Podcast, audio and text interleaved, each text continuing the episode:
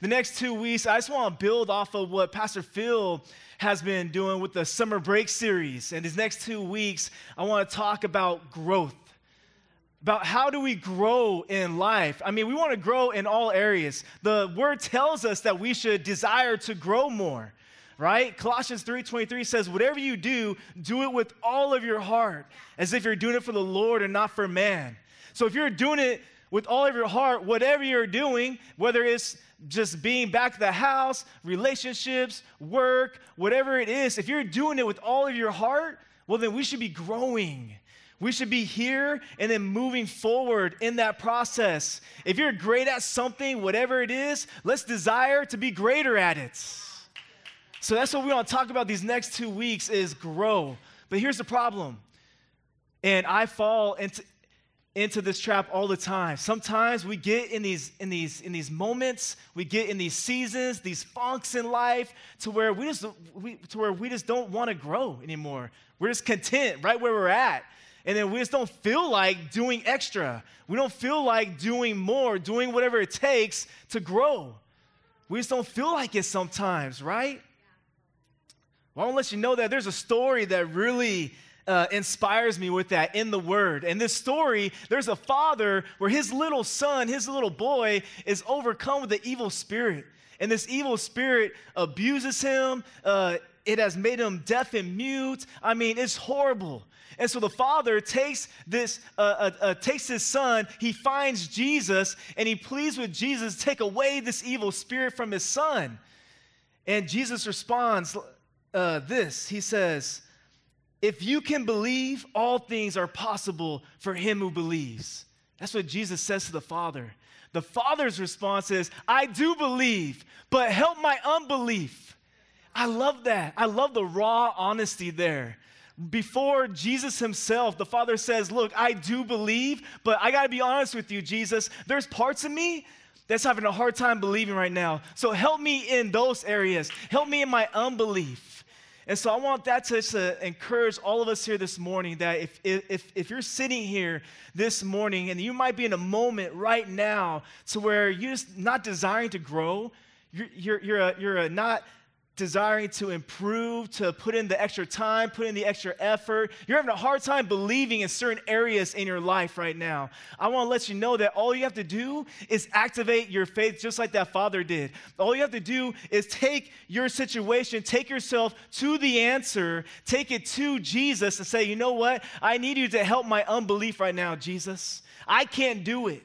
So I want to encourage all of us to desire to grow. If you're not desiring it, let's pray. God, help me to desire to grow. And again, we want to, as, as believers, we should want to be the best in all areas of our life in relationships, as a spouse, as a parent, as a friend, as an employee. We should desire to do the best we can in all of that.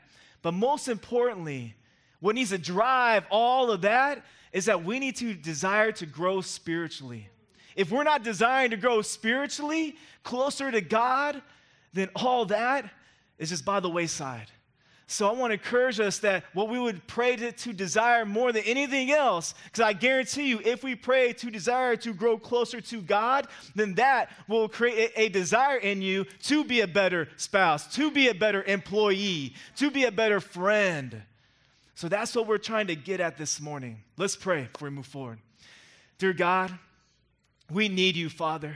Some of us are feeling good right now. Some of us are feeling down and out right now. But God, we know that you are greater than all of it. So we ask that you would help our unbelief, that you would help us to desire to grow closer to you, to grow spiritually. And I ask, Lord God, that that would drive all the rest of the areas in our life. I ask God that you use me above and beyond anything I'm capable of. Father, have your way. In Jesus' name, amen. Amen. So the next two, two weeks will be, will be focused on, on growth. And what we want to focus on today in growth, and I believe that we all have this in common, it's not just a California thing, it's not just a Bay Area thing, but it's a human being thing, and that is stress. I'm here to talk about stress with you guys this morning. Come on. I know that, that, that, that stress is something that is just something that we all experience in every single area of our life. And depending on how we manage that stress, will determine how we grow. If we manage it well, well, then we will grow. We'll grow closer to God. We'll go, we'll, uh, we'll grow in um, all those other areas.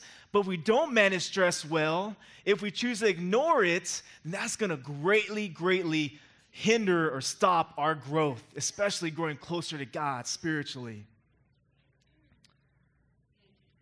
So here are some facts about stress. I just want to, I found interesting, want to share with you guys this morning. This is from factretriever.com. Stress has been called the silent killer and can lead to heart disease, high blood pressure, chest pain, and an irregular heartbeat.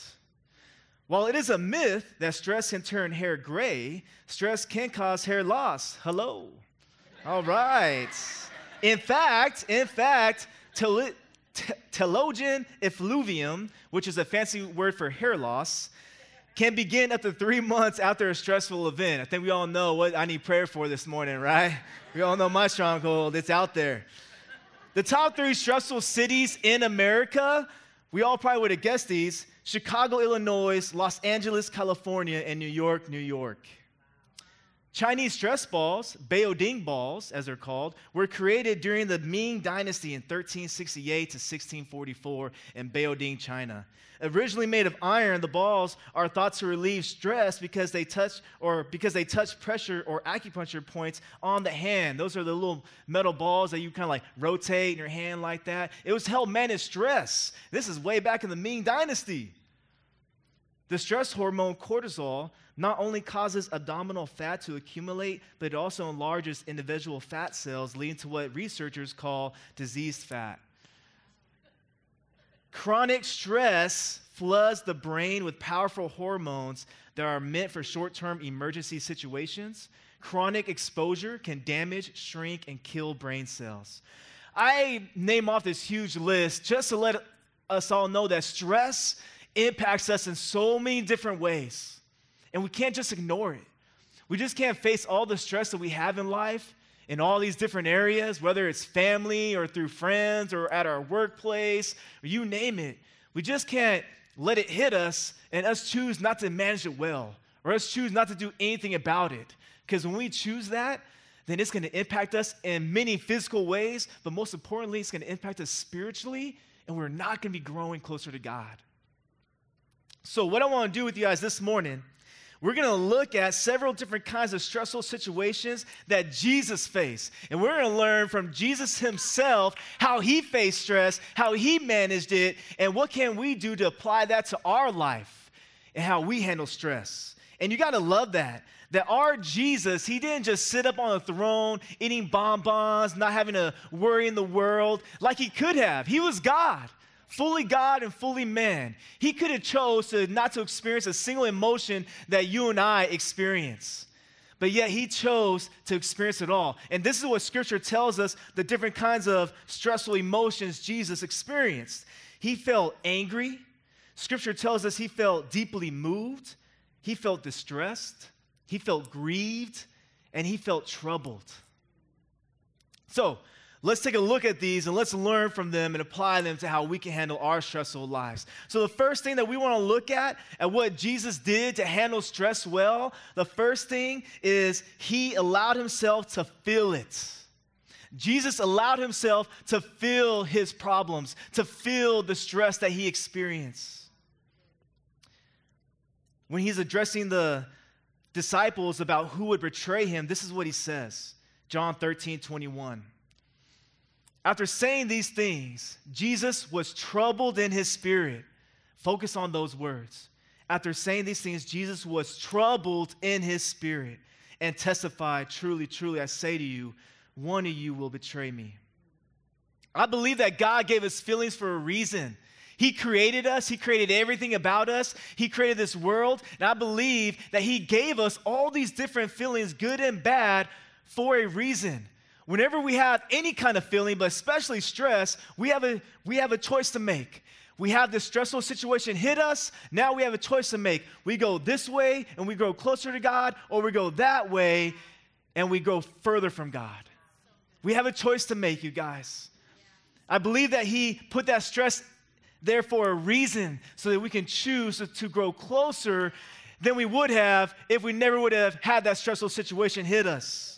You see, the problem is we automatically want to force ourselves to not feel stress whenever it hits us, right? Whenever we have any type of stressful situation, we automatically want to ignore it. We automatically want to sweep it under the rug, act like it isn't there. Hopefully, it'll just go away and I'll just move forward with life. That's what we try to do. But the problem with that is that there's a cost to that. There's a cost, and the cost is we usually, when, faced with stress and we don't measure well, we'll find an unhealthy outlet for it. Whether that is to just to be busy, right? Let me just start cleaning. Let me just start, you know, let me go out and then just run some errands, just busy, just ignore it.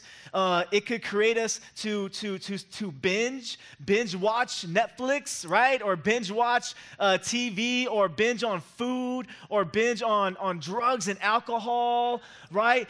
That's what it creates if we choose to ignore it, to ignore the stress in our life.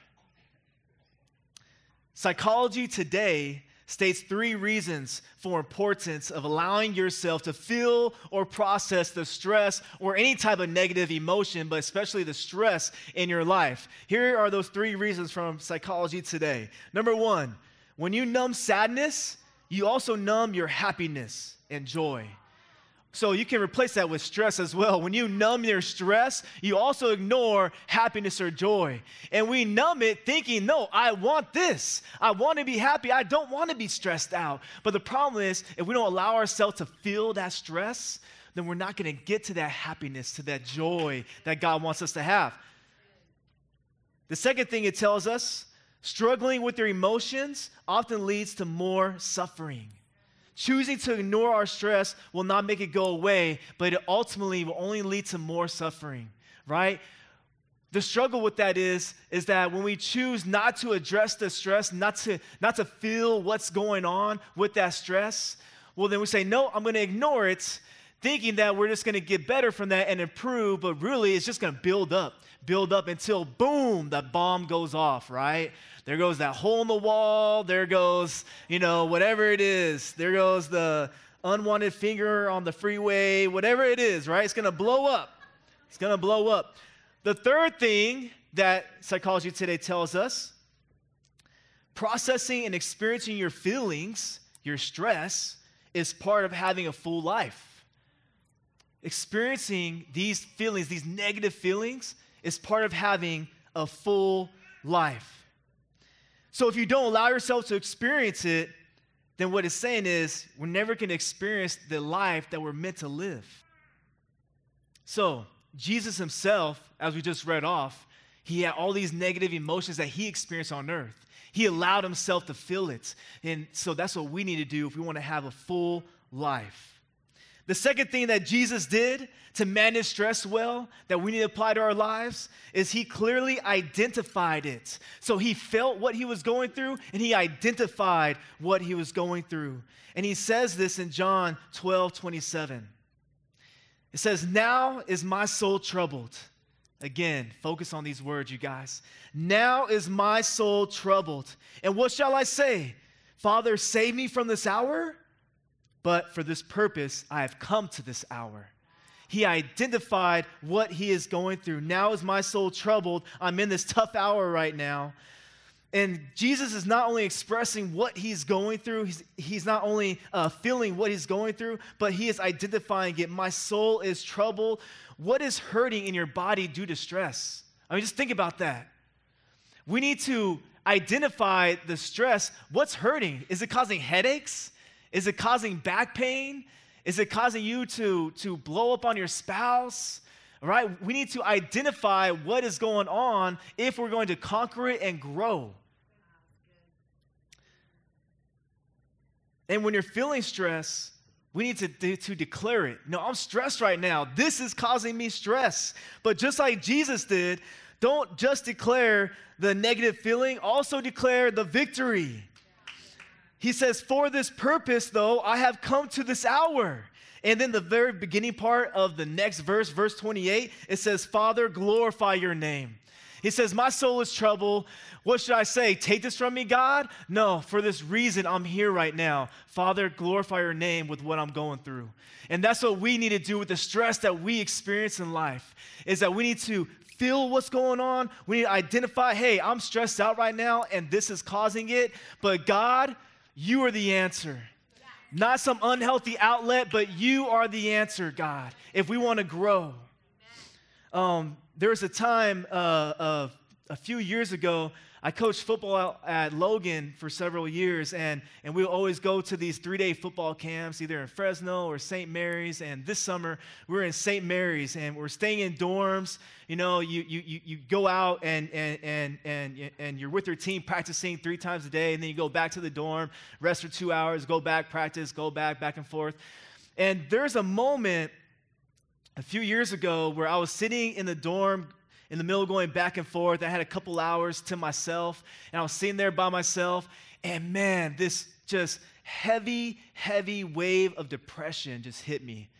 And I mean, it was like one of those things I can't even explain, but I, I just felt so down. I felt so discouraged. Thoughts of just feeling insignificant, thoughts of feeling like, what are you doing with your life? Where are you going? What's the purpose of your life? What are you doing here? I mean, this was two hours of just beating myself up with these negative thoughts, depressing thoughts over and over and over again.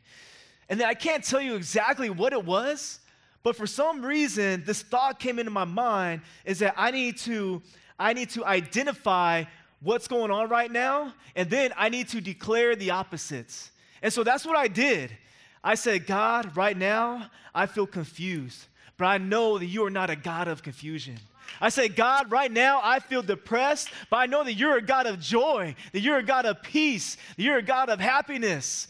And so I started just to, uh, just to declare it. And what hours took to, to just to make me feel this, um, this depression, in a moment of just two sentences, I was out of it. And so that's what we can all experience when we choose to identify what's going on, but then don't just identify the stress, but we choose to identify what the answer is. All right? He can bring us out of it and allow us to grow.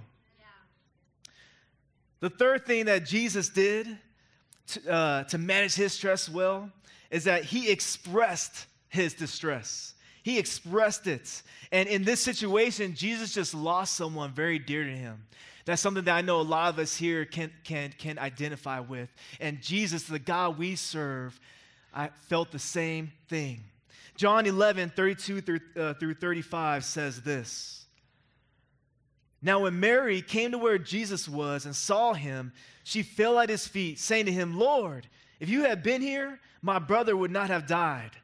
When Jesus saw her weeping, and the Jews who had come with her also weeping, he was deeply moved in his spirit and greatly troubled. And he said, Where have you laid him? They said to him, Lord, come and see. Jesus wept. That, that shortest verse in the Bible, Jesus wept, has always gotten to me. Has always just made me scratch my head and, and just kind of be in wonder of God. Like, wow, this is the God of the universe who created everything, and he already knows that Lazarus is dead, he already knows what's happening, but yet he still allows himself to feel it. It says he wept. He, Jesus wasn't just teary eyed, all right? But it says that he wept. I'm sure that he bawled his eyes out because of what he was feeling, because of the, the distress. But guess what? He was expressing what he was feeling. He was expressing that stressful situation by choosing to cry. And you know what? Sometimes we just need to cry. And it doesn't have to be tears, or, or we don't have to uh, necessarily cry, but we need to express what it is we're going through. And the problem with that is that, especially as boys, we're told from a young age don't cry. Don't cry. Stop crying. Why are you crying? Right? And then we take that with us to where we grow up older and we face these stressful situations, and then we choose not to feel it. We choose not to identify it. We choose not to express what we're going through because we're told just to let it go. And that's a problem if we want to grow in life. If we want to grow spiritually, most importantly, closer to God, is that if we don't express what it is we're going through, we're not going to get past it. Some of you out there are writers. And when you're going through a stressful event, you need to you need to pour your heart on that paper. You need to open up that laptop and, and express what you're going through. Some of you like to work out. You need to express that by working out, by being healthy that way. Some of us, all of us, need to find someone to talk to. Express it through choosing to sit down with someone that we respect, sit down with someone that we love, and say, This is what I'm going through. Jerry and I have this thing called trash can. And that means that I'm going through something right now, and then we'll and then we, and then we will literally say, "I need a trash can," and then I'm to tell you what's going on. And Jerry is the one that usually says that to me because that means I don't want your opinion afterwards. I just want to let this all out right now. Because my problem is, oh, you have a problem? Well, here's the answer. This is how you fix it. Don't don't feel it. Don't don't don't go through this right now, but let's just go straight to the answer. And that's not the answer. And I need to work on that. Right? We need to express what we're going through with words also. Tell someone what you're feeling and just be a trash can for somebody. the fourth thing that Jesus did that, to manage his stress well was that he shared his pain with others and goes along with the last point. He chose to share his stress with others. In Matthew 26, verse 37 through 38, this is before Jesus is going to go pray in the Garden of Gethsemane. It says this And taking with him Peter and the two sons of Zebedee, he began to be sorrowful and troubled. Then he said to them, My soul is very sorrowful, even to the point to death. Remain here and watch with me. When you're stressed out, when you're in that stressful situation, don't choose to put yourself on an island. Don't choose to isolate yourself because that is exactly what the enemy wants to do because he knows that is when you are most vulnerable. If he can get you alone to start thinking those negative thoughts and beat you down with them, that's when he knows I'm going to keep you from growing closer to God right here. Just feel like you're all alone. Just feel like you have nobody else to talk to. I'm telling you right now, we need to share this pain with others. We need to share this stress with others. I know it's difficult. I know, especially for some of us, to open up and then to, to, to, to, to, to share our life with others is not easy, but we got to move past that.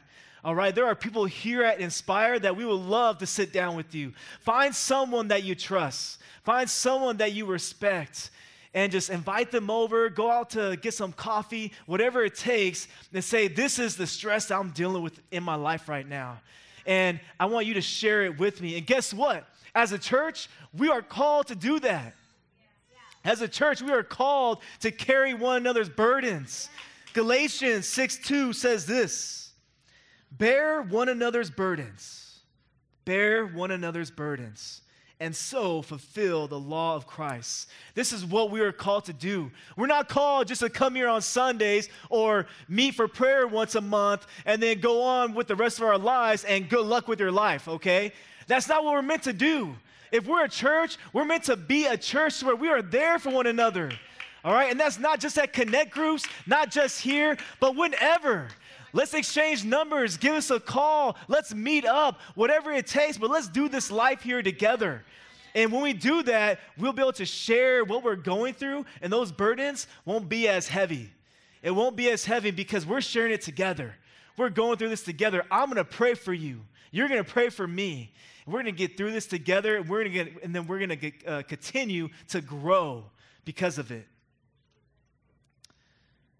At this time, I want to call the worship team to come back up here. We're going to get ready uh, for a time of communion uh, pretty soon here.